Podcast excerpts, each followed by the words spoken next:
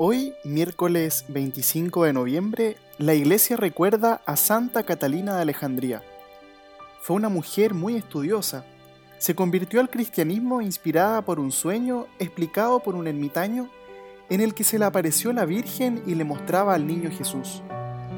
Por convertir a la esposa del emperador, a un oficial y a unos 200 soldados, fue obligada a enfrentarse en un debate religioso.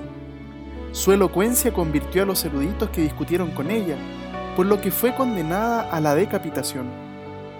Pidamos hoy la intercesión de Santa Catalina de Alejandría, confiando hoy especialmente al Señor la visita de Papa Francisco a África, donde visitará Kenia, Uganda y República Centroafricana.